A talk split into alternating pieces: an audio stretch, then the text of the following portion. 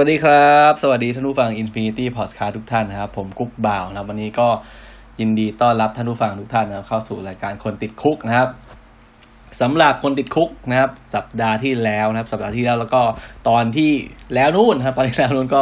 พูดเกี่ยวกับเรื่องของไอศครีมนะหรือไอติม แล้วก็พวกเชอร์เบตซอเบต่างๆนะครับ เป็นเวลา 2 ตอนแล้วนะครับ ตอนนี้นะครับ ตอนนี้ตอนล่าไม่ตอนล่าสุด EP นี้นะครับที่กำลังจะพูดเนี่ยก็คือเป็น EP นะครับ เกี่ยวกับไอติมเหมือนเดิมนะครับ ยังเป็นไอศครีมยังเป็นไอติมอยู่นะครับ ก็จะเป็นเอ่อซีรีส์นะครับซีรีส์คนติดคุกตอนคุกกันเถอะเรานะครับ ก็คือเป็นการสอนทำนะครับอันนี้ก็สอนนี่คือว่าชวนชวนกันทำดีกว่าชวนทำไอศครีมนะครับแบบง่ายๆนะครับ วันนี้ก็จะมาครับจะมาพูดถึงไอศครีมสองตัวที่เป็นที่นิยมนะครับ ก็คือ vanilla ice cream แล้วก็เป็นเชอร์เบตตัวหนึ่งนะครับ เป็นเชอร์เบตที่ทำง่ายครับ ตอนนี้ก็จะขอเป็นเชอร์เบตที่ทำง่าย แล้วก็อร่อยแล้วกันผมชอบแล้วตอนนี้ผมชอบมากคือ คือชิมหลายตัวแล้วตอนนี้แบบอร่อยมากแล้วก็ทำง่ายมากนะก็คือเป็นเอ่อโยเกิร์ตนะครับ yogurt sherbet นะครับ ก็ก่อนที่จะเข้าเรื่องของเรานะ ก็ช่วงนี้นะครับ เราก็มีอ่าผู้จัดรายการใหม่นะครับ อีกหนึ่งรายการนะครับ หนึ่งอีกหนึ่งรายการเพราเป็นสองท่านก็คุณคุณการกับคุณกายนะครับเพิ่งล่าสุดก็มีเพิ่งมี EP ที่เป็นเป็น featuring ครับกับกับ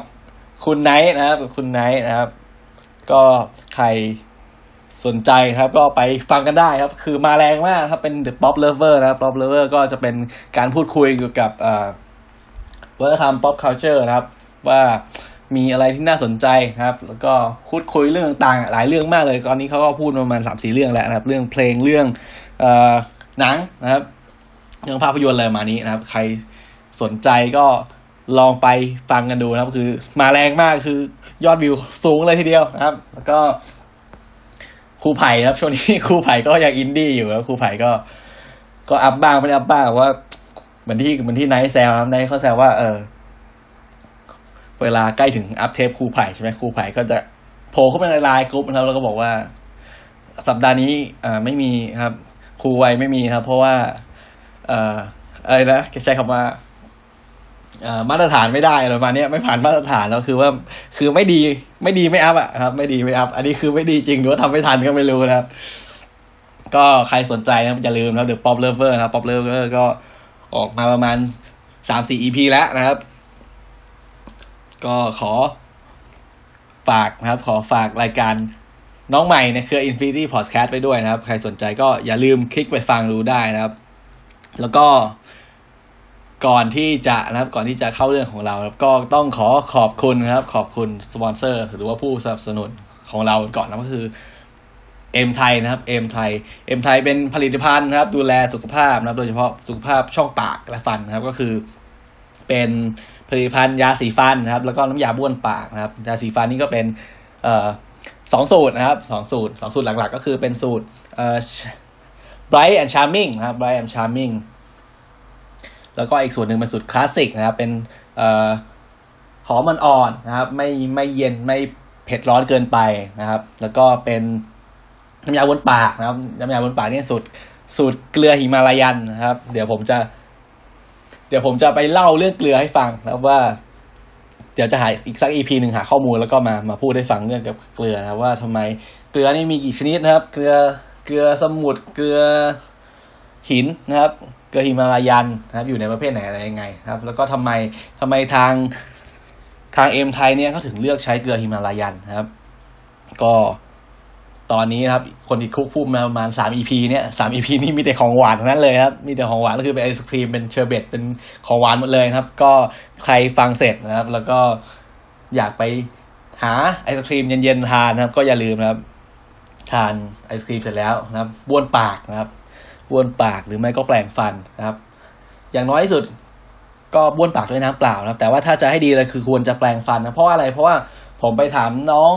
น้องสาวของผมครับ องสาวของผมที่เป็นที่เขาที่เราเคยออกมาคุยด้วยกันอีพีหนึ่งครับ เป็นหมอฟันครับ ถามว่า สมมุติว่าเราทานอาหารมาเนี่ย แล้วก็จะทำยังเราจะทำยังไงนะครับ ให้ภาวะความเป็นกรดในปากของเราเนี่ยลดได้เร็วที่สุดนะครับสามารถบ้วนปากได้ไหมนะครับหรือว่าบ้วนปากโดยใช้น้ำด่างได้ไหมคือผมก็คิดว่าผมก็คิดแบบขำๆอะคือ ในปากมันสภาพเป็นกรดใช่ไหมถ้าเราบ้วนด้วยน้ำด่างเนี่ยมันจะมันจะดีขึ้นเปล่าอะไรประมาณนี้ใช่ไหมแล้วผมก็เขาก็บอกว่าเออทางที่ดีที่สุดก็คือควรจะแปรงฟันนะครับแปรงฟัน หลังอาหารทุกมื้อไม่ว่าจะเป็นเอ่อมือเล็ก มือน้อยมือยิบย่อยนะครับแต่ว่าถ้าเกิดไม่ได้จริงๆอย่างเช่นเราแค่แบบทานอะไรอะทานชาไข่มุกอะไรเงี้ย สมมติใครทานชาไข่มุกก็คงจะแบบเออทานชาไข่มุกหนึ่งแก้วคงจะไม่มีใครแบบ วิ่งเข้าไปแปลงฟันหลังชาทานชาไข่มุกเสร็จแล้วนะครับก็คืออย่างน้อยก็ขอให้บ้วนปากนะบ้วนปาก ถ้าเอ่อถ้าจะให้ดีครับก็ควรจะเป็นน้ำยาบ้วนปากแต่ว่าหรือว่าถ้าอย่างน้อยสุดก็คือเป็นน้ำเปล่าแล้วกันนะครับ อย่าเวลาทานอาหารอะไรก็ตามนะครับ ทานเสร็จควรจะบ้วนปากทันทีนะครับ ไม่ควรจะปล่อยเอาไว้ เพราะว่าอย่างที่เคยพูดไปก็คือมันจะทำให้เกิดสภาวะความเป็นกรดนะครับ ในปากเกิดขึ้น แล้วก็ทำให้เกิดฟันผุได้นะครับ อันนี้เดี๋ยวก็จะไปเล่าให้ฟังในตอนต่อๆไปนะครับ โอเค อันนี้ก็ขอขอบคุณสปอนเซอร์ของเราอีกครั้งนะครับ Aim Thai แบรนด์ Aim Thai ครับสามารถหาซื้อได้ตาม Tops Supermarket นะครับ แล้วก็ในอันนี้คือในกรุงเทพนะครับ Tops Supermarket แล้วก็ Villa Market นะครับ แล้วก็ตามร้านค้านะครับ ร้านค้าที่จำหน่ายสินค้าเพื่อสุขภาพทั่วไปนะครับ ชั้นนำทั่วไปนะครับ หรือว่าติดต่อไปทางทางแบรนด์ก็ได้ทางแบรนด์โดยตรงก็ได้ที่เพจ M ไทยนะครับ A A I M T H A I นะครับ M ไทยนะครับ โอเคครับเรามาเข้าสู่นะครับ EP นี้ของเราก็เลยก็คือเป็น Cook กันเถอะเรานะครับ Cook กันเถอะเราตอน vanilla ice cream แล้วก็โยเกิร์ตนะครับ yogurt sherbet นะครับ เราจะเริ่มที่อะไรกันก่อนดีนะครับ เริ่มที่เชอร์เบตก่อนแล้วกันทำง่ายครับ อันนี้คือ ทำง่ายมากนะครับ อันนี้เดี๋ยวผมจะบอกก่อนแล้วกันว่า ถ้าเกิดนะครับ เราจะทำเราจะทำเอ่อไอศครีมหรือว่าเชอร์เบตที่ผมจะพูดใน EP นี้นะครับ เราควรจะมีอุปกรณ์อะไรบ้างนะครับ อย่างแรกเลยนะครับ ที่ควรจะต้องมีหรือว่าต้องมีอันนี้คือต้องมีก็คือตู้เย็นนะครับ ตู้เย็นที่มีช่อง freezer นะครับ โดยเฉพาะถ้ามี freezer แบบว่าช่องแช่แข็งแบบแยกได้ก็จะดีนะครับ เพราะว่ามันจะทำให้ความเย็นได้ดีกว่านะครับ แล้วก็อย่างที่สองนะก็คือ เครื่องปั่นไอศครีม อันนี้เครื่องปั่นเนี่ยมีไม่มีก็ได้นะครับ แต่ว่าถ้ามีก็จะดีเครื่องปั่นก็ ถ้าใครไม่มีนะครับ อยากซื้ออยากทำเล่นๆก็ไปซื้อแบบแบบโถแช่ก็ได้นะแบบโถแช่ ที่ผมเคยพูดไปในตอนที่แล้วว่าวิธีการเลือกซื้อเครื่องทำไอศครีมนะครับก็ไปซื้อแบบถูกที่สุดมาเป็นแบบโถโถไอศครีมอะมันจะเป็นโถแบบหนาๆนะครับ ข้างในก็จะมีเป็นพวกสาร สารระเหยที่ทำให้อุณหภูมิเนี่ยลงได้ต่ำเยอะๆนะครับ ก็เอาโถเนี่ยไปแช่ช่อง freezer เอาไว้ข้ามคืนเอาให้มันเย็นจัดนะครับ แล้วก็ใส่ส่วนผสมแล้วไปปั่นนะครับ อันนี้ก็เป็นเป็นเครื่องทำทำไอศครีมแบบเริ่มต้นสุดๆ แบบราคาไม่แพงราคาประมาณหลักพัน หรือว่าไม่ถึงพันก็มีนะครับ โอเคมีสิ่งที่ต้องมีหนึ่งคือเอ่อตู้เย็นที่มีช่อง freezer แล้วพูดแล้วสองครับสองเนี่ยเอ่อ โถปั่นไอศครีม อันนี้คือมีหรือไม่มีก็ได้ แต่ว่าถ้ามีก็จะดีนะครับสามก็คือเอ่อหม้อนะครับหม้อหรือว่ากระทะหรือว่าอะไรก็ได้ครับ แล้วก็เตาที่สามารถให้ความร้อนได้ ไม่ว่าจะเป็นเตาไฟฟ้าเตาแก๊สนะครับ หรือว่าเตาอินฟราเรดอะไรก็ได้นะครับ แล้วก็สี่ก็คือเทอร์โมมิเตอร์ถ้ามีเทอร์โมมิเตอร์ก็จะดีนะครับเทอร์โมมิเตอร์ก็ ใช้เป็นเทอร์โมมิเตอร์สำหรับทำอาหารที่เป็นที่มีเป็นกระเปาะจุ่มลงไปในอาหารนะครับ หรือไม่ก็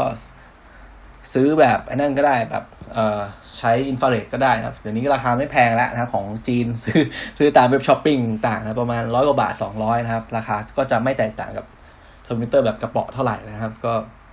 ลองหาซื้อดูถ้าเกิดเราคิดว่าเราชอบทำอาหารชอบทำขนมนะครับ ชอบทำของหวานเนี่ย มันควรจะมีติดบ้านก็คือ เอ่อ เครื่องชั่งนะมีเครื่องชั่งมีเทอร์โมมิเตอร์อะไรพวกนี้แหละครับควรจะมีติดบ้านเอาไว้ ถ้าเราชอบทำอาหารนะโอเค มาเข้าเรื่องกันเลยนะครับ อย่างแรกเลย ตอนแรกว่าจะเริ่มที่ไอศครีม แต่ว่าไอศครีมเนี่ยมันมันทำยากกว่า ผมขอเริ่มที่ของที่ทำง่ายกว่าแล้วกัน ก็คือเป็นโยเกิร์ตเชอร์เบตนะครับโยเกิร์ตเชอร์เบตโยเกิร์ตเชอร์เบตเนี่ยนะครับทำง่ายมากตัวนี้คือทำง่ายมากแล้วก็อร่อยด้วย ผมมั่นใจว่าหลายคนถ้าเกิดได้ลองทำดูก็คือน่าจะชอบนะครับ ส่วน วัสดุวัสดุวัสดุอุปกรณ์ที่เราต้องมีในการทำโยเกิร์ตเชอร์เบตนะครับ ก็คือหนึ่งนะครับ ตู้เย็นที่มีช่องแช่แข็งนะครับสองนะครับหม้อหรือว่าไอชามผสมสักใบก็ได้นะครับสามนะครับ ถ้ามีที่ขูดนะครับ ที่ขูดผิวมะนาวก็จะดีนะครับ อันนี้ก็คือสามอย่าง แต่ว่าที่จะให้มีจริงๆก็คือแค่สองอย่างคือแค่หม้อกับ แค่แค่หม้อหรือว่าภาชนะผสม ชามผสมกับตู้เย็นก็พอแล้วนะครับ ช่องแช่แข็งก็พอแล้ววิธีทำนะครับก็คือโยเกิร์ตเชอร์เบตนะครับ ส่วนผสมของเรามีอะไรบ้าง แล้วมีโยเกิร์ตนะครับ อย่างที่สองมีน้ำเชื่อมนะครับ อย่างที่สามมีมะนาวนะครับ แค่สามอย่างแค่นั้นเองนะครับทำไงบ้างนะครับ อย่างแรกเลยคือโยเกิร์ตนะครับ โยเกิร์ตเวลาเราซื้อสำหรับที่จะเอามาทำเป็นโยเกิร์ตเชอร์เบตนะครับ ก็คือต้องใช้โยเกิร์ตแบบ แนะนำเป็นโยเกิร์ตรสรสธรรมชาติอะที่มันไม่หวานนะครับที่เขาไม่ใส่น้ำตาลนะครับ เป็นโยเกิร์ตรสธรรมชาติ แล้วก็ไม่จำเป็นต้องเป็นกรีกโยเกิร์ตนะครับกรีกโยเกิร์ตคืออะไรกรีกโยเกิร์ตก็คือโยเกิร์ตที่มันเนื้อมันค่อนข้างแข็งค่อนข้าง firm นะครับ ให้ใช้โยเกิร์ตธรรมดาเนี่ยโยเกิร์ตที่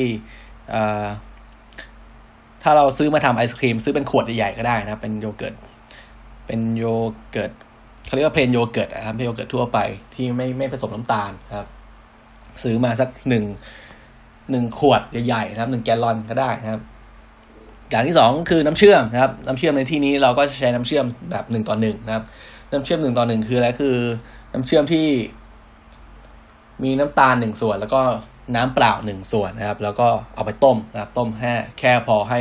น้ำตาลละลาย แล้วก็มันเดือดเพื่อฆ่าเชื้อนะครับ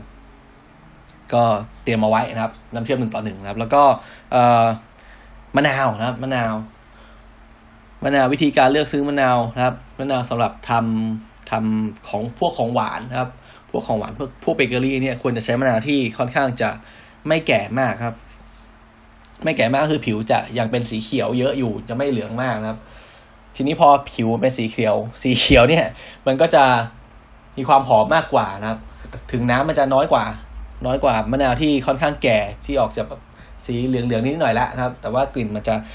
ดีกว่านะครับกลิ่นมันจะให้ความหอมมากกว่า รสชาติก็จะเปรี้ยวกว่าครับเอาละส่วนผสมนะครับ ส่วนผสมของเรามีแค่สามอย่างแล้วคือมีโยเกิร์ตนะครับมีน้ำเชื่อมนะครับ แล้วก็มีน้ำมะนาวนะครับ ทีนี้นะครับ ใครจะจดก็ได้นะครับจดสูตรไปก็ได้ส่วนผสมนะครับจะเป็นปริมาณปริมาตรไปก็ได้นะครับ แล้วก็เอาไว้ทำนะครับ ก็คืออย่างแรกเลยก็คือโยเกิร์ตนะครับ โยเกิร์ต950 ml นะครับ 950มิลลิลิตรก็คือเกือบเกือบหนึ่งลิตรแหละครับ ก็ถ้าซื้อแนะนำก็ให้ซื้อเป็นเป็นเป็นแกลลอนใหญ่มานะแกลลอนใหญ่ประมาณสักกี่ลิตรวะคุณจำไม่ได้ประมาณสามลิตรมั้งนะครับ ซื้อแกลลอนใหญ่มาก็ได้นะครับ แล้วก็มีน้ำเชื่อมนะครับ น้ำเชื่อมหนึ่งต่อหนึ่งก็คือเอ่อน้ำหนึ่งส่วน แล้วก็น้ำตาลทรายหนึ่งส่วนครับ ต้มให้น้ำตาลละลาย แล้วก็แค่พอเดือดพอฆ่าเชื้อแล้วก็พักไว้ให้เย็นนะครับ เอาโยเกิร์ตครับ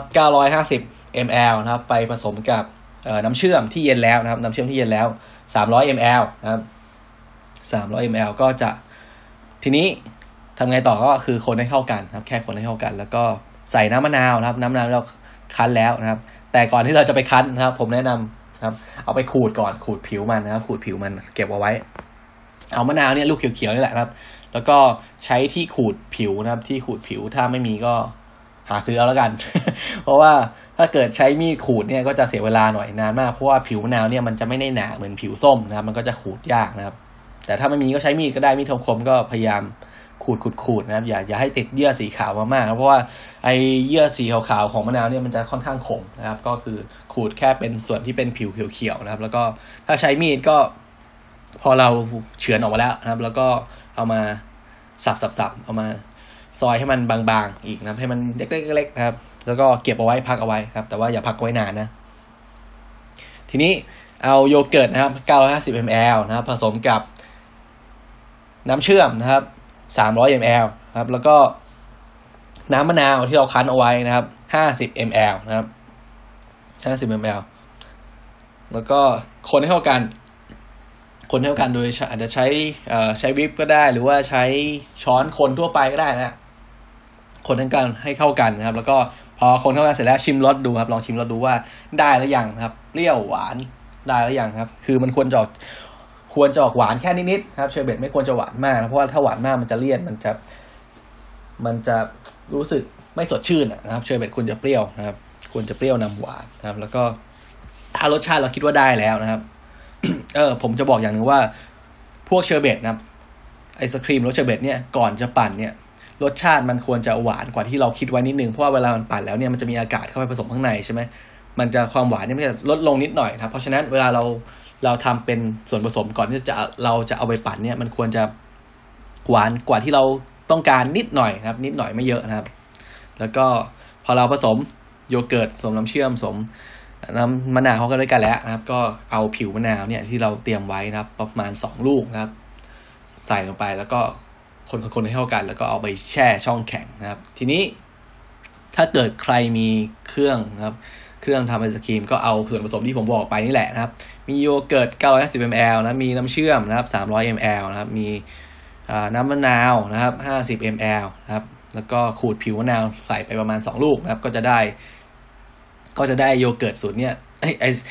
โยเกิร์ตเชอร์เบตสูตรเนี้ยประมาณ 1 ลิตรนะครับ 1 ลิตรเนี่ยพอเอาไปปั่นก็จะได้สักประมาณ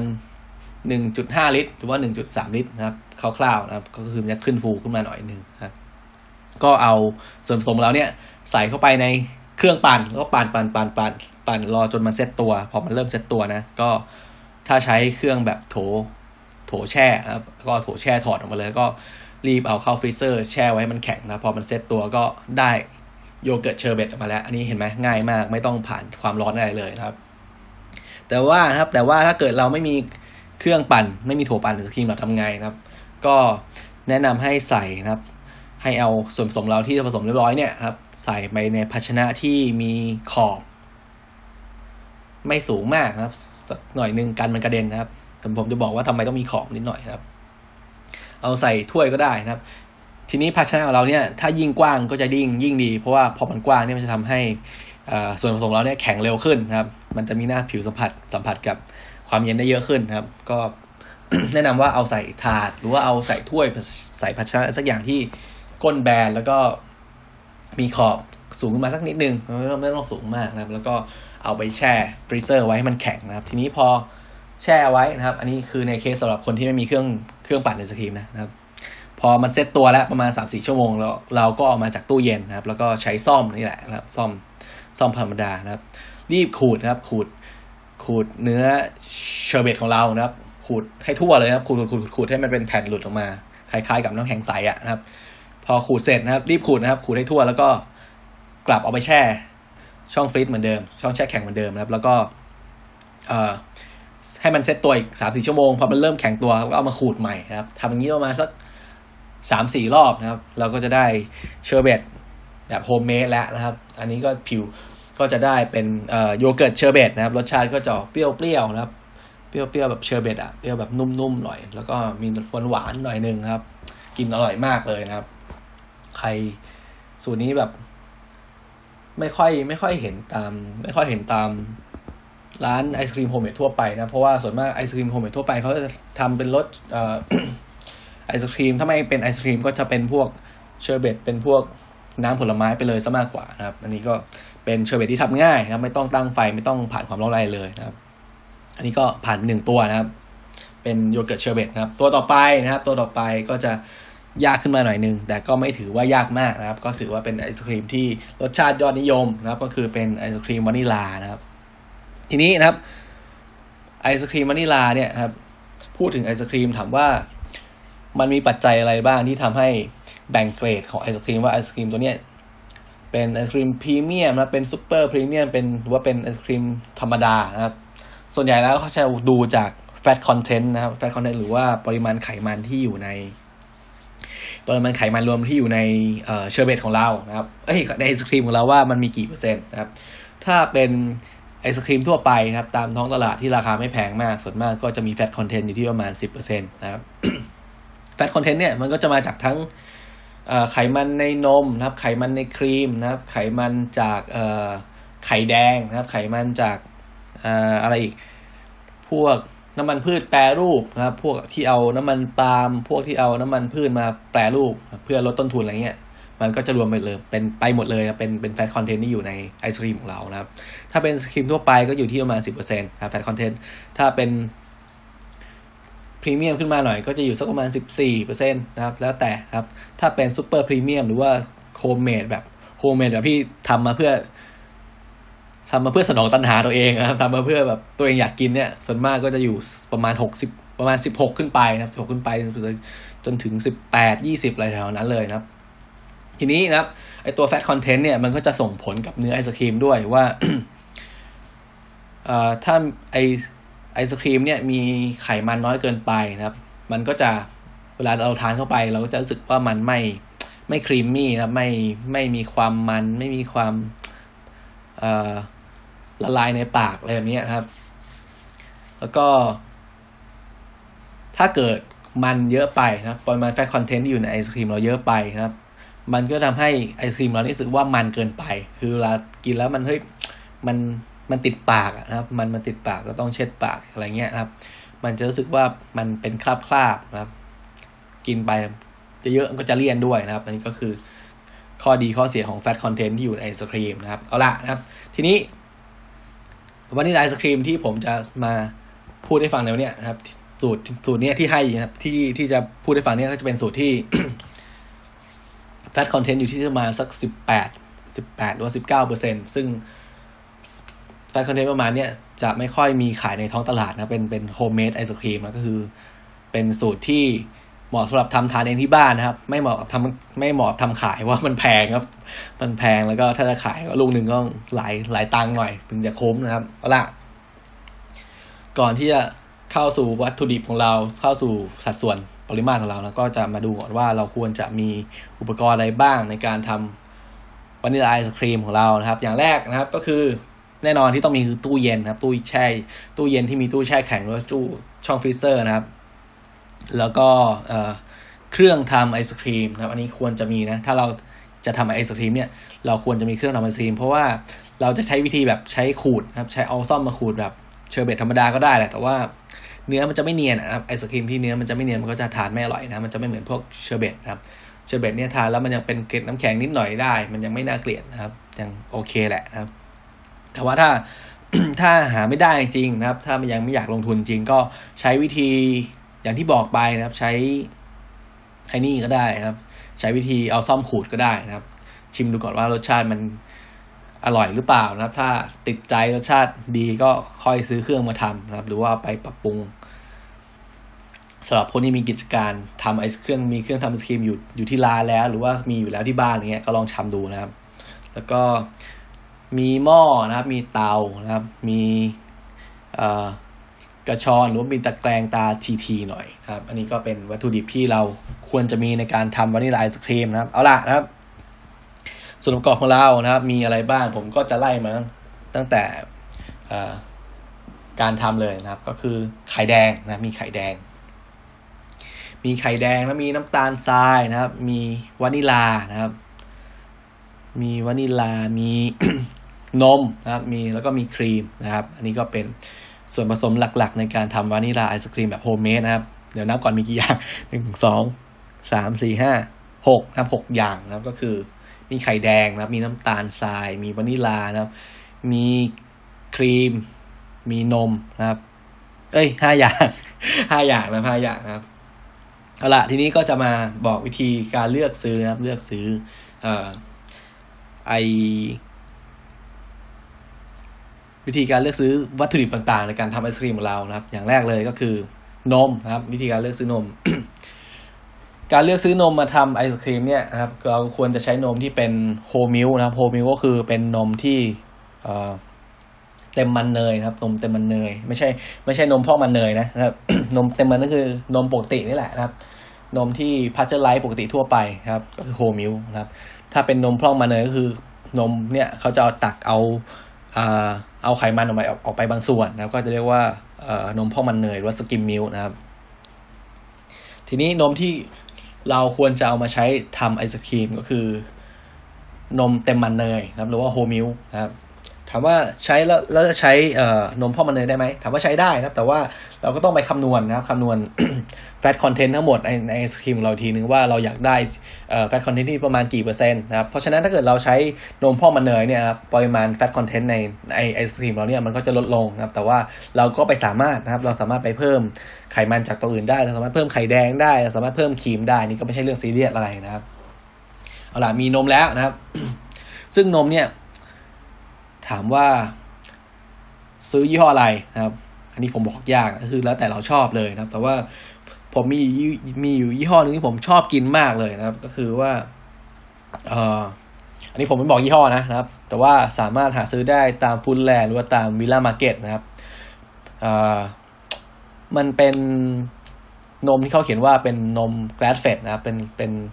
เป็นวัวที่เลี้ยงโดย โดยธัญพืชไม่โดยธัญพืชสิ โดยหญ้าเป็นวัวที่เขาให้กินหญ้าออร์แกนิกอะไรประมาณนี้ครับ คือไม่คือนมวัวทั่วไปเนี่ยครับ ที่เขาเอามาเลี้ยงเป็นฟาร์มเนี่ยส่วนมากเขาจะให้กินเป็นอาหาร อาหารสำเร็จรูปใช่ไหมอาจจะเป็นอาหารข้นหรือว่าให้กินฟางผสมไปเนี่ย แต่ว่ามันจะมีนมอยู่ยี่ห้อหนึ่งครับ ลองหาดูนะครับ ลองหาดูลองอ่านดูตามตามเชลฟ์ที่ขายนมนะเขาจะเขียนว่า grass fed milk นะครับ grass fed ก็คือเป็นนม เป็นนมที่ได้จากโคที่กินหญ้านะครับ ตอนแรกผมก็ไม่คิดว่ามันจะแตกต่างนะครับผมก็แค่ซื้อมาทดลองดูใช่ไหมก็คือผมไป ผมไป shelf ชั้นวางอะซูเปอร์มาร์เก็ตแล้วก็ซื้อนม ซื้อนมมาหมดเลยประมาณห้าหกยี่ห้อนะแล้วก็ซื้อมากินเทียบกันดูนะแล้วก็ปรากฏว่า คือมันอร่อยมาก มันมันมันมีรสชาติที่แบบโหกลิ่นมันดีมาก คือรสชาติมัน แล้วก็ความมันอะไรมันเนี่ยโหได้ได้ คือดีเลยแหละนะครับ ใครสนใจก็ลองไปหาดูนะคือรู้สึกว่าจะมีอยู่ยี่ห้อเดียวนะที่เป็น ที่เป็นไอเนี่ยไอที่เป็นเอ่อ grass fed milk นะครับ แล้วก็อีกยี่ห้อหนึ่งนะครับ อันนี้เป็นเอ่อถ้าเป็นบอกไงดี สังเกตได้จากขวดมันแล้วกันนะครับ อันนี้ไม่บอกยี่ห้อครับ ขวดมันจะเป็นคล้ายๆเป็นถังใส่เขาจะเอ่อ ผลิตขวดเนี่ยขวดพลาสติกของเขาเนี่ยจะเป็นหน้าตาคล้ายเป็นถังใส่ถังใส่นมสดอะนมโคนะครับเป็นเขาเรียนแบบออกมาใครสนใจก็ลองไปหาดูนะครับว่ายี่ห้อไหนที่มันขวดมันแปลกๆนะครับ ก็ลองซื้อมากินชิมดู แล้วก็คิดดูว่าเทียบกับยี่ห้ออื่นดูว่าเป็นไงบ้างนะครับ ใครสนใจก็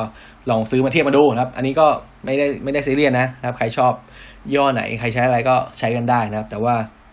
ก็คือให้ดูแฟตเปอร์เซ็นต์ก็คือดู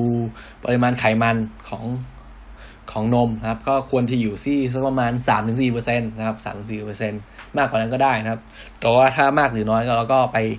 ลดจากส่วนผสมอื่นเอานะครับ อันนี้ก็คือใช้นมจืดนะครับ ใช้นมสดจืดนะครับ อย่างที่สองคือครีมนะครับครีมครีมเนี่ยถามว่าใช้ครีมตัวไหนนะครับ ก็คือให้ใช้ whipping cream นะครับ whipping cream whipping cream ก็คือเป็นครีมที่ใช้ทำอาหารทั่วไปนั่นแหละ ใช้ทำพวกเอ่อพาสใช้ทำพวกเอ่ออะไรอะ ครีมซุปครีมซอสนะครับ ในตลาดทั่วไปมันจะมีอยู่ประมาณสองน่าจะมีประมาณสองตัว คือมี whipping cream กับ heavy cream นะครับ heavy cream เนี่ยก็จะมีปริมาณไขมันมากกว่า whipping cream หน่อยหนึ่งนะครับ ประมาณสักสี่สิบกว่าเปอร์เซ็นต์นะครับ ส่วน whipping cream เนี่ยเคยพูดไปในตอนนมนะไอตอนนมเนยครีมชีสไปแล้วนะครับ whipping cream เนี่ยจะมี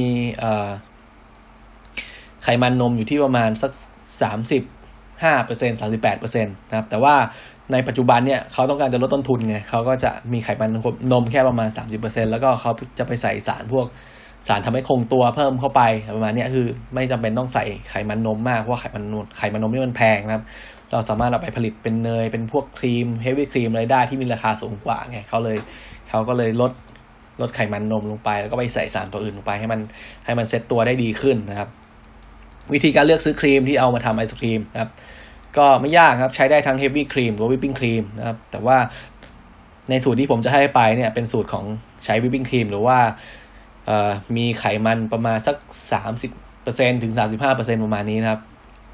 ส่วนถ้าใช้ heavy cream นะครับก็เราก็ไปลดนะครับไปลดอัตราส่วนระหว่างครีมกับนมก็คือให้เพิ่มนมแล้วก็ลดครีมหน่อยนึงนะเพราะว่า heavy cream มันจะมีเปอร์เซ็นต์ของไขมันมากกว่านะครับโอเคครีมก็ ไม่มีปัญหาครับก็คือเลือกซื้อได้ทั่วไปนะครับ ดูแค่ว่ามันไม่ไม่หมดอายุก็พอนะครับ ซื้อได้ตามชั้นวางขายซูเปอร์มาร์เก็ตทั่วไปนะครับ อย่างที่สามก็คือไข่นะครับ ไข่แดงนะครับ ไข่แดงเนี่ยก็ไม่มีอะไรครับก็คือ เป็นไข่ไก่ธรรมดานั่นแหละนะครับใครจะใช้ไข่เป็ดก็ได้นะครับ แล้วก็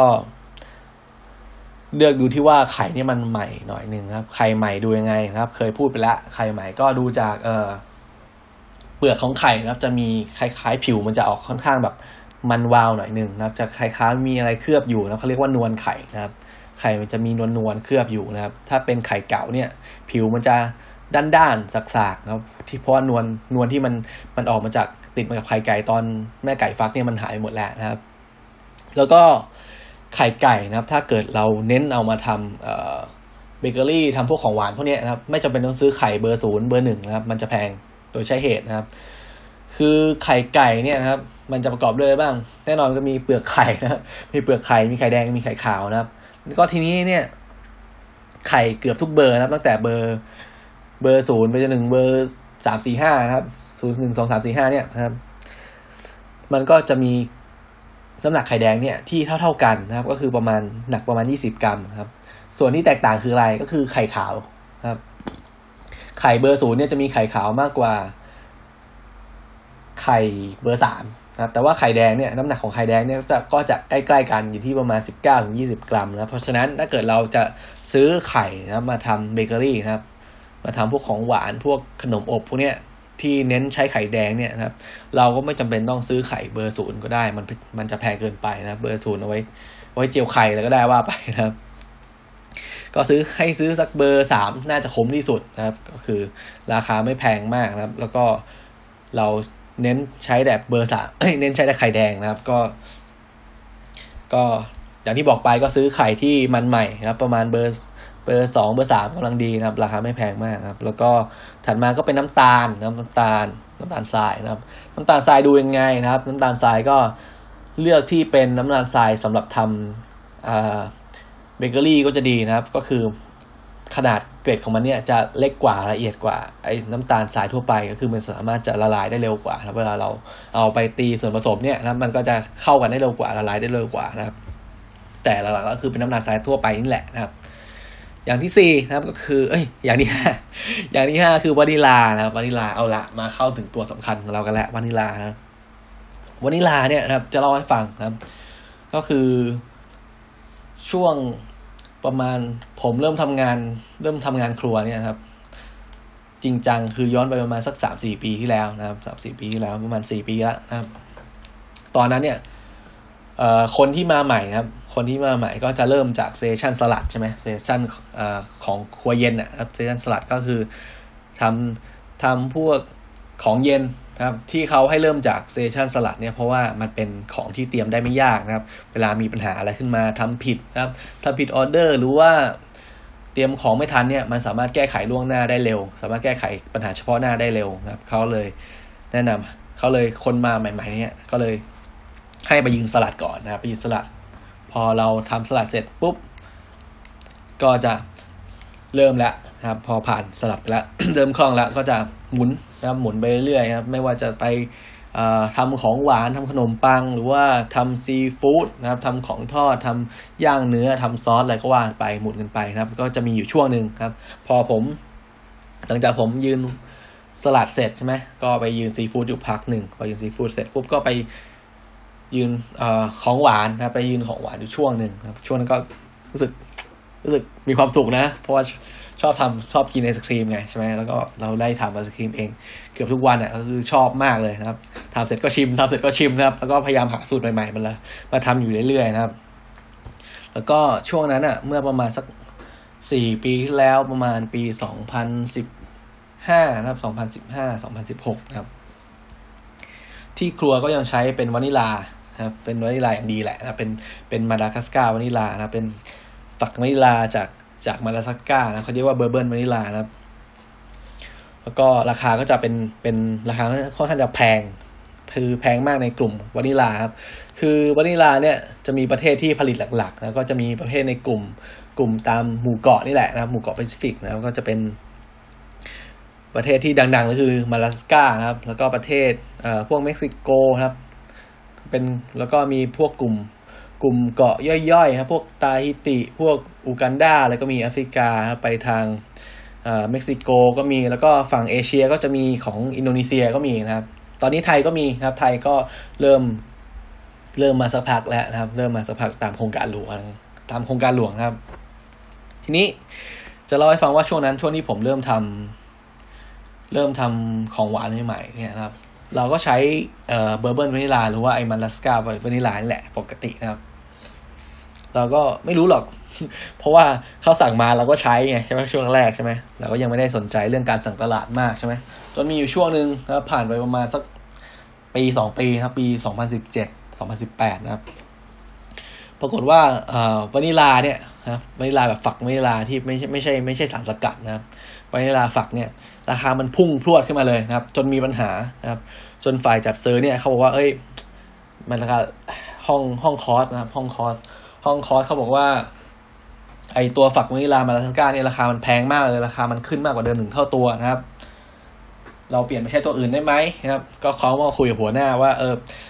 คุยมาคุยกับเชฟว่าเราจะเปลี่ยนไปใช้ตัวอื่นได้ไหมเพราะว่าคอสมันพุ่งสูงขึ้นมาคือ เมื่อก่อนเนี่ย ราคามันอยู่ที่กิโลสักประมาณ ห้าหกพันนะครับห้าหกพันก็คือถือว่าแพงนะหกพันครับ แต่ว่าจะมีช่วงหนึ่งที่มันเกิดพายุนะพายุถล่มที่หมู่เกาะมาลาสกานะครับ มันทำให้พวกต้นวานิลาเนี่ยมันตายไปนะครับ ผลิตไอเรียกว่าไล่ไล่วานิลาเขาเนี่ยตายไปนะครับ แล้วก็ไอผลผลิตที่มีอยู่ที่เตรียมไว้ก็เสียหายนะครับ ก็เลยปีนั้นเนี่ยเป็นมันเริ่มนะครับ มันเริ่มราคาวานิลาในโลกเนี่ยเริ่มเริ่มจะพุ่งสูงขึ้นแล้วนะครับ จนมีอยู่ช่วงหนึ่งนะครับ ช่วงหนึ่งที่ราคาไปแตะสักประมาณโลละหมื่นแปดคือช่วงนั้นนะครับ คือปกติเราจะสั่งมานะครับ สั่งมาใช้ด้วยกันนะครับ ที่ครัวผมแล้วก็ที่ครัวเบเกอรี่นะครับ สั่งมาใช้ด้วยกันซึ่งก็จะสั่งมาประมาณสักโลสองโลแหละนะครับ แล้วก็แบ่งกันใช้ หลังจากนั้นพอมีข่าวว่า โอ้โห มีพายุนะครับ พายุถล่มหมู่เกาะมาลาสกาแล้วก็ทำให้ผลผลิตเสียหายไปเนี่ย ราคามันพุ่งสูงประมาณเท่าตัวหรือว่าเท่าตัวกว่านะครับ จากประมาณห้าหกพันขึ้นไปประมาณเป็นหมื่นแปดจนจนห้องคอร์สเนี่ยต้องเข้าต้องมาคุยกับเชฟว่าเออมันราคามันสูงเกินไปแล้วนะมันมันมันทำให้ถ้าเกิดเราทำไอศครีมขายออกไปเนี่ยบางทีมันจะไม่คุ้มทุนก็ก็มาหาทางออกกันว่าจะเอายังไงนะครับ สุดท้ายก็ ก็เลยต้องต้องใช้ฝักวานิลาเนี่ยผสมกับวานิลาสกัดนะครับวานิลาสกัด ทีนี้ผมก็จะมาพูด ให้ฟังนะว่าวิธีการเลือกซื้อวานิลาเนี่ยเราควรจะเลือกเลือกซื้อยังไงนะครับ ข้อดีข้อแตกต่างระหว่างวานิลาแบบฝักกับวานิลาแบบสกัดเนี่ยมันเป็นยังไงนะครับ อย่างแรกเลยนะครับวานิลาแบบฝักนะครับ อันนี้ก็แน่นอนมันต้องดีอยู่แล้วนะครับวานิลาแบบฝักเนี่ยมันก็เป็นเรียกว่าเป็นเป็นผลของของพืชตระกูลตระกูลกล้วยไม้นะครับ ก็ใช้เวลาใช้เวลา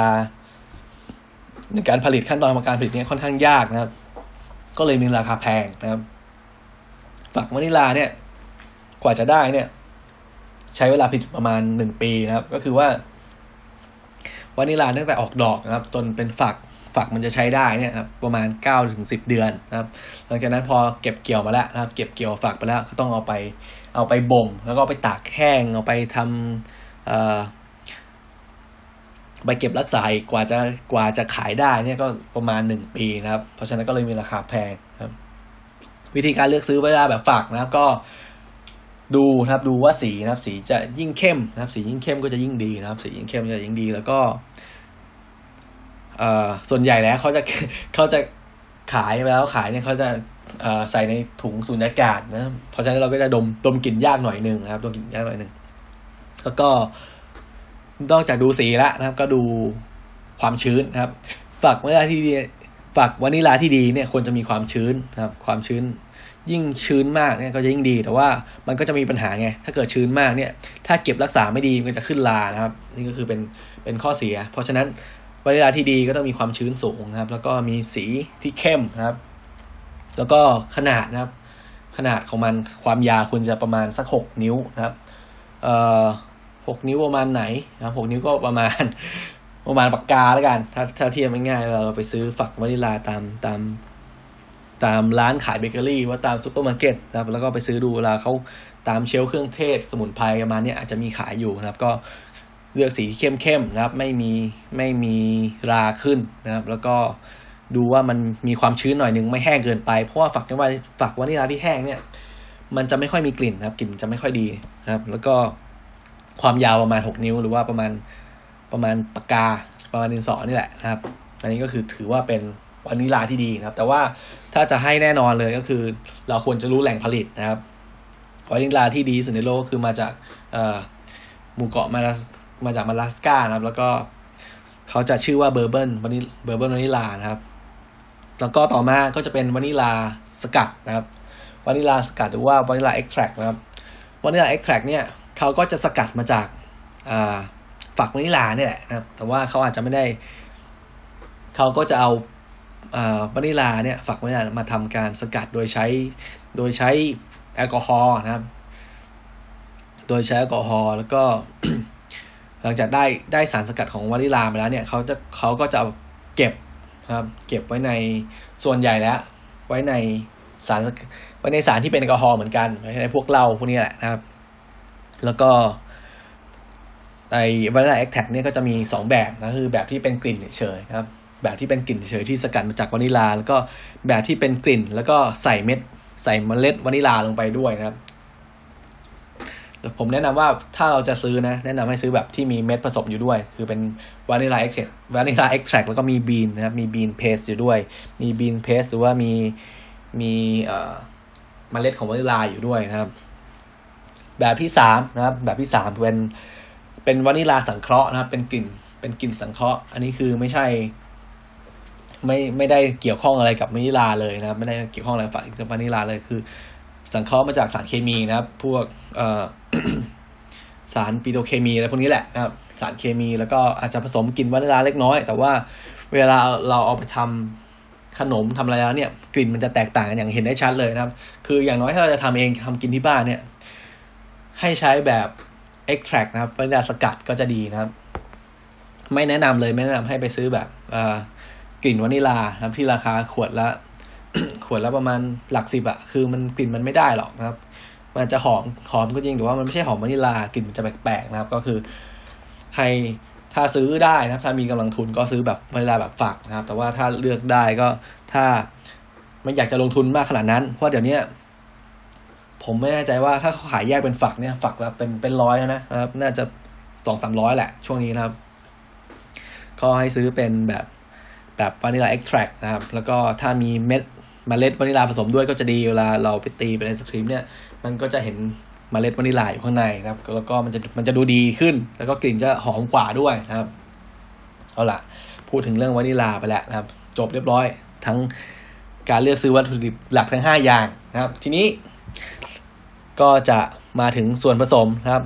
สัดอัตราส่วนส่วนผสมของเรานะครับ มีอะไรบ้างนะครับ ก็คือมีนมนะครับนี่ สูตรของผมเนี่ยหนึ่งสูตรนะครับ ที่บอกไปก็จะทำได้ประมาณสักหนึ่งจุดสองหนึ่งจุดสามลิตรนะครับพอไปปั่นเป็นไอศครีมแล้วก็จะได้ประมาณหนึ่งจุดห้าลิตรนะครับ ก็จะมีนมนะครับ นม whole milk หรือว่านมเต็มมันเนยเนี่ยครับ นมสดธรรมดาครับเจ็ดร้อยห้าสิบมลนะครับ นมเจ็ดร้อยห้าสิบมลนะครับ ครีมนะครับ ครีมแบบ whipping cream นะครับ ครีมแบบ whipping cream สามร้อยเจ็ดสิบห้ามลนะครับ แล้วก็มีไข่แดงนะครับ ไข่แดง ไข่แดงเก้าฟองนะครับ ไข่แดงเก้าฟองนะครับแล้วก็มีน้ำตาลทรายนะครับสองร้อยยี่สิบห้ากรัมนะครับ ถ้า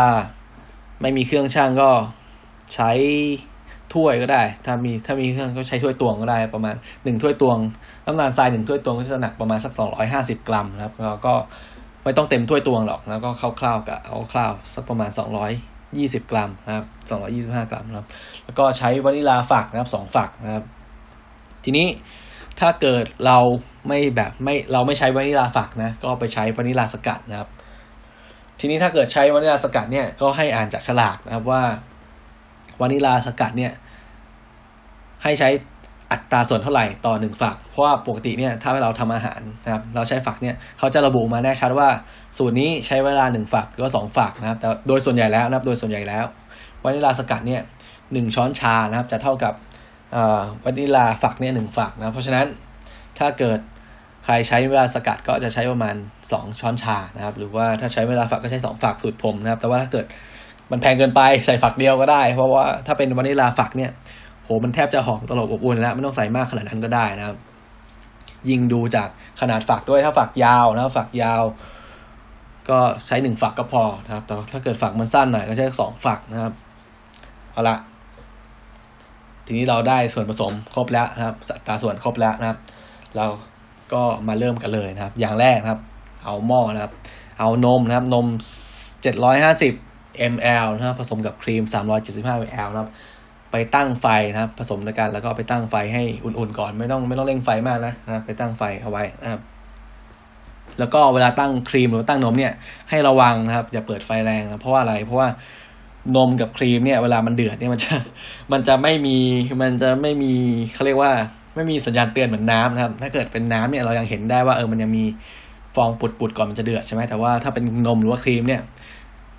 พอมันเดือดเนี่ยมันเดือดเลยแล้วมันมันมันเลยขึ้นหม้อมันฟุ้ง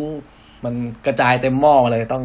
ต้องล้างเตาต้องขัดเตาใหม่นะครับ เพราะฉะนั้นก็ต้องตั้งไฟเบาๆไว้ก่อนนะครับ เอาครีมกับนมนะครับ ผสมกันแล้วตั้งไฟเอาไว้ให้มันอ่อนนะครับ แล้วก็ในชามผสมเราเตรียมชามผสมเอาไว้นะครับ เอาชามมานะครับ เอาไข่แดงใส่ลงไปเก้าฟองนะครับ ไข่แดงเก้าฟองใส่ลงไปนะครับ ก็เอาน้ำตาลทรายนะครับ เตรียมไว้ที่เตรียมไว้หนึ่งถ้วยนะครับหรือว่าสองร้อยยี่สิบห้ากรัมเนี่ย เตรียมเอาไว้นะครับ แล้วก็ใช้ใช้แส้หรือว่าใช้วิปนะครับ ใช้วิปเนี่ยมามาตีนะครับ ค่อยๆ เอาน้ำตาลทรายเนี่ยค่อยใส่ไปในไข่แดงแล้วตี นะครับตีตีให้เข้ากันนะครับ ให้น้ำตาลทรายเนี่ยละลายให้หมดนะครับ ค่อยๆใส่ไปอย่าอย่าใส่น้ำตาลทรายทีเดียวนะครับ ถ้าเกิดเราใส่ใส่น้ำตาลทรายทีเดียวเนี่ย texture ของไข่เนี่ยมันจะ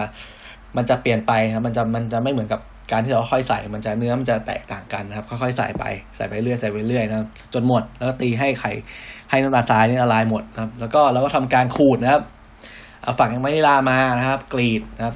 กรีดฝักเลยนะครับ กรีดตรงกลางลากยาวมา แล้วก็เอาขูดนะครับ ขูดเอาใช้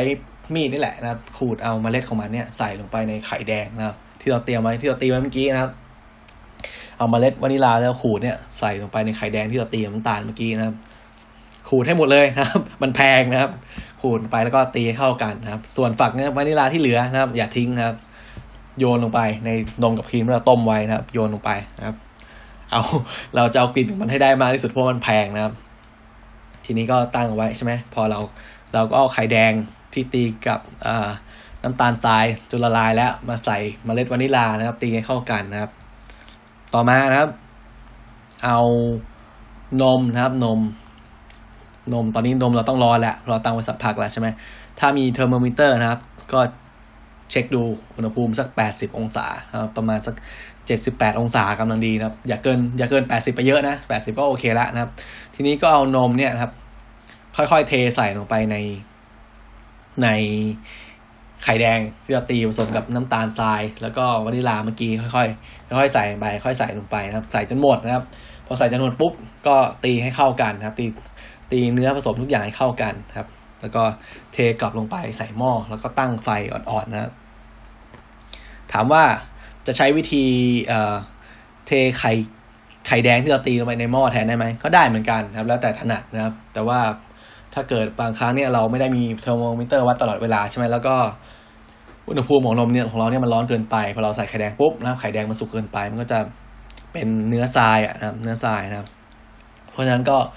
ทำให้ถ้าเกิดเราจะ safe safe หน่อยหนึ่งแล้วก็เทครับ ค่อยๆเทเนี่ยจากหม้อเนี่ยมาใส่ในในโบโบไข่แดงของเราแล้วก็ตีนะครับ แล้วก็พอผสมเข้ากันแล้วเราค่อย ค่อยเทกลับมาในหม้อนะครับ อีกทีหนึ่งแล้วก็ตั้งไฟนะครับ ไฟกลางๆ ไม่ต้องลองไม่ต้องแรงมาก ที่ตั้งจนถึงอุณหภูมิ 77 องศานะครับ 77 องศาเป็นเวลาครึ่งชั่วโมงนะครับ แล้วก็ตั้งไปเลย ตั้งไปงั้นแหละอย่าถ้าเกิดมันร้อนมากเกินไปก็ไม่เป็นไรครับ แต่ว่าอย่าให้เกินอย่าให้ร้อนเกินไปมาก อย่าให้เกินสัก85เลยนะ ครับก็ตั้งประมาณ77องศาหรือว่า 78 องศาประมาณครึ่งชั่วโมงนะครับพอครบครึ่งชั่วโมงปุ๊บทำยังไงนะครับ ก็เอาคีบเอาไอ้นั่นออกครับ เอาฝักวานิลาเนี่ยออกนะครับ เอาให้เออเอาฝักวานิลาออกครับ เก็บไว้ก็ได้ ตอนนี้ใครเสียดายครับ ล้างล้างหน่อยหนึ่งล้างนมออกนะครับซับให้แห้งนะครับ เก็บไว้ เก็บไว้ต้ม ต้มนมกินเล่นก่อนนอนได้นะครับขำๆได้นะครับ เพราะว่ากลิ่นยังอยู่อยู่นานอยู่เยอะแล้วแหละนะครับ แล้วก็เอาส่วนผสมเราเนี่ยที่ผสมเสร็จแล้วนะครับ ที่มีไข่แดงมีน้ำตาลทราย มีวานิลาแล้วมีครีมมีนมนะครับ ใส่ภาชนะนะครับ ใส่ภาชนะแล้วก็เข้าตู้เย็นเอาไว้นะครับ อย่าเพิ่งแช่ฟรีซนะครับ ถามว่าทำไมต้องทำไมต้องแช่เอาไว้นะครับ ให้มันเซ็ตให้ให้ส่วนผสมเราเนี่ยเย็นตัวลงก่อนนะครับ แล้วก็แช่ไว้เลยคืนหนึ่งผมเนี่ยมาแช่ไว้คืนหนึ่งเพราะว่ามันจะทำให้ไอศครีมของเราเนี่ยสามารถดึงกลิ่นนะครับ ดึงกลิ่นและรสชาติของวานิลาเนี่ยออกมาได้เต็มที่นะครับ คือไม่ต้องรีบปั่นนะครับ แนะนำว่าให้ให้แช่ทิ้งไว้ในตู้เย็นนะครับหนึ่งคืนแล้วก็ตอนเช้านะครับ ตอนเช้ามาอีกวันหนึ่งหรือว่าจะใครจะตื่นตอนบ่ายก็ตอนบ่ายก็ได้นะครับ เอาหมายวันก็เอาส่วนผสมเราเนี่ยที่ ที่ตีไว้เมื่อวานแล้วก็พักไว้เมื่อวานเนี่ยมากรองออกนะครับ มากรองโดยใช้กระชอนตาถี่เอ้ยตาห่างๆหน่อยนะครับไม่ต้องถี่มากเพราะว่าเราต้องการจะให้เม็ดของวานิลาเนี่ยอยู่ในเนื้อไอศครีมของเราใช่ไหมเราแค่จะต้องการกรองกลาก กรองกากนะครับ กากพวกไข่แดงพวกเอ่อฝักวานิลาที่มันเป็นเสี้ยนๆเนี่ยออกนะครับ แล้วก็หลังจากนั้นเราก็เอาส่วนผสมของเราเนี่ยนะครับ ที่กรองเรียบร้อยแล้วเนี่ยใส่เข้าไปในเครื่องปั่นไอศครีมนะครับ ถ้าใครมีเครื่องแบบโถแช่ก็เอาโถแช่ไป แช่ให้เรียบร้อยก่อนหน้าใช่ไหมแล้วก็เอาไปปั่นนะครับเรียบร้อยแล้วเราก็จะได้ homemade vanilla ice cream ของเรามานะครับ แนะนำว่าสูตรเนี่ย ค่อนข้างค่อนข้างดีเลยอร่อยเลยผมชอบนะครับ สูตรนี้จะมี fat content อยู่ที่ประมาณครับมีอัตราส่วนของไขมันอยู่ที่ประมาณสักสิบแปดหรือสิบเก้าเปอร์เซ็นต์นะครับ ซึ่งค่อนข้างจะสูงนะครับ สูงกว่า super premium ice cream ในแบรนด์แพงๆในตลาดตอนนี้นะครับ หลายหลายยี่ห้อครับ คือถ้าเกิดจะขายเนี่ย ผมแนะนำว่า แนะนำว่าให้ ให้เราลองสกู๊ปดูนะว่าสกู๊ปเราเนี่ยมันกี่ออนซ์กี่กรัมนะครับแล้วก็เช็คจากวัตถุดิบทั้งหมดนะครับค่าใช้จ่ายเท่าไหร่แล้วก็ไปคำนวณดูให้มันคุ้มแล้วกัน เพราะว่าฝักวานิลาค่อนข้างจะแพงแล้วแล้วก็ homemade vanilla homemade ice cream เนี่ยมันค่อนข้างจะต้นทุนสูงนะครับ ถ้าจะขายก็ต้องคำนวณให้ดีนะครับ ก็ถ้าเกิดไม่มีเครื่องทำไอศครีมแล้วอย่างที่บอกไปก็ใช้วิธีเดียวกับ เชอร์เบตได้คือใส่เทใส่ภาชนะหน้ากว้างหน่อยหนึ่งนะให้มันให้มันแข็งตัวเร็วใช่ไหมแล้วก็ไปแช่ freezer มันเย็นนะครับแล้วก็ใช้ส้อมแล้วขูดขูดขูดขูดขูดให้ทั่ว แล้วก็เอากลับเข้าไปแช่freezer อีกทีหนึ่งให้มันเซ็ตตัวนะครับ แล้วก็ขูดขูดขูดขูดนะครับทำซ้ำอย่างเงี้ยครับ ถ้าเป็นไอศครีมก็อาจจะต้องทำหลายรอบหน่อยทำสักห้าหกรอบขึ้นไปนะครับ แต่ว่าเนื้อมันก็จะไม่เนียนเหมือนกับใช้เครื่องปั่นหรอกนะครับ ก็ เราก็จะได้ครับ homemade vanilla ice cream แล้วนะครับ ก็สำหรับวันนี้นะครับ Cook กันเถอะเรานะครับ ตอน vanilla ice cream กับyogurt sherbet นะครับ ก็น่าจะเสร็จเรียบร้อยกันไปนะครับ ใครสงสัยนะครับ ใครสงสัยตรงไหนนะครับ ใครสงสัยขั้นตอนไหน ก็ inbox มาถามได้หรือว่าจะคอมเมนต์ถามมาที่ หน้า SoundCloud หรือหน้าเพจเลยก็ได้นะครับ ก็นี้นะครับสำหรับผมนะครับ กุ๊กบ่าวนะครับ คนติด Cook ก็ขอขอบคุณนะครับ ขอบคุณสปอนเซอร์อีกครั้งนะครับที่MThai ครับที่มาเป็นสปอนเซอร์ให้กับ Infinity Podcast นะครับสำหรับท่านผู้ฟังทุกท่านนะครับที่เข้ามาติดตามนะครับ คนติด Cook Cook กันเถอะเรานะครับ ในตอนนี้ตอน